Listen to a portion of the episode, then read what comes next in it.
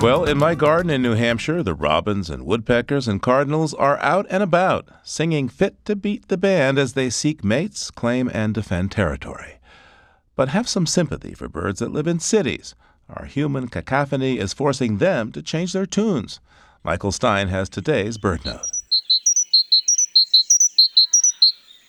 This is the song of a great tit, one of the most familiar sounds of the European spring. The great tit, a relative of our chickadee, is common in the forests of Europe. Its song is more varied than the simple whistles of our chickadees. Great tits are also common in city gardens, where the sounds of the city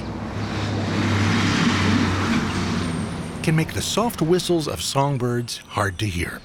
As a consequence, great tits in London, Paris, and Berlin have modified their behavior. They now sing at a higher pitch and faster than normal.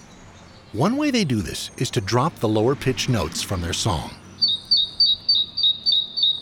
Such a song carries better over the traffic noise of the city, and a bird that has shifted to a higher range is better able to declare its territory and attract a mate. Urban songs are also faster, probably so they can be repeated more often. Let's listen to a forest bird. And now, its city cousin. Once again, the forest bird. And now, the city bird. I'm Michael Stein. Check out some photos of garden birds at our website, loe.org.